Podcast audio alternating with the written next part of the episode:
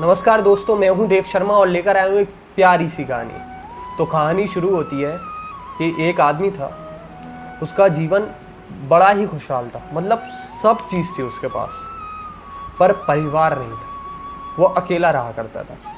अब अकेले रहने की वजह से वो ज़िंदगी भर आज़ाद रहा, उसे कोई रोक टोक नहीं थी मतलब इन शॉर्ट, उसका जीवन बहुत खुशहाल था। पर जैसे जैसे वो बूढ़ा हो गया, एक टाइम आने पर वो बूढ़ा हो गया। अब बूढ़े होने पर उसे ये चिंता सताने लगी कि अभी तो मैं काम किया करता था तो मुझे पैसे आते थे।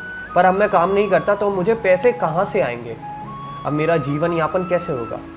तो इसकी वजह से वो भगवान को पूजा अर्चना करने लगा, भगवान की पूजा अर्चना करने लगा, उन पर मत्था टेकने लगा, जगह जगह जाकर, और सब भगवानों से कहने लगा कि आप प्लीज़ केवल एक बार मेरी लॉटरी लगवा दो। उसमें से मैं आपका मंदिर भी बनवा दूँगा और मेरा जितना भी जीवन है वो खुशहाल हो जाएगा। मतलब एक तरीके से भगवान को घूस दे रहा था। पर ठीक है, भगवान तो मान जाते हैं, भोले हैं भैया, समझ जाते हैं लॉटरी लगवा देंगे। पर हफ़्ते बीत गए, वो लॉटरी नहीं लगी। वो अब थक चुका था, परेशान हो चुका था, भगवान के पूजा कर कर के भगवान की अर्चना कर कर के फिर भी उसकी लॉटरी नहीं लगी। अब कुछ महीने बीत गए। वो हमेशा भगवान से कहता था, भगवान प्लीज़ एक बार लॉटरी लगवा दो, मेरा जीवन सफल हो जाएगा। पर लॉटरी लगी नहीं रही थी। अब लॉटरी ना लगने के कारण वो भगवान से गाली देने लगा। उसी रात को भगवान उसके सपने में आए और भगवान ने आके बोला कि मैं तुम्हारी लॉटरी लगवा दूँगा, केवल एक काम करना पड़ेगा तुम्हें। उसने बोला कि हाँ भगवान, आप जो बोलोगे मैं वो करूँगा, बस आपको क्या चाहिए? आपको शुद्ध घी के लड्डू बनाकर खिलवाऊँगा, छप्पन भोग बनवाऊँगा, सब बनवाऊँगा, बस आप एक बार लॉटरी लगवा दो। तो भगवान ने कहा, अरे भैया, मुझे कुछ नहीं करना, बस एक काम करना है तुझे।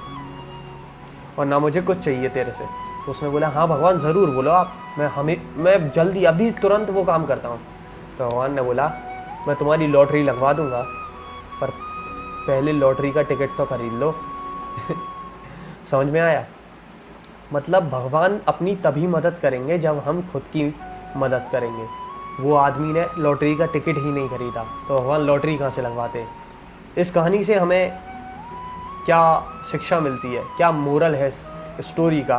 वो आप कमेंट में बताएँ और शेयर लाइक फॉलो प्लीज़ एक बार फिर से आप सबका शुक्रिया। जैसे देव शर्मा।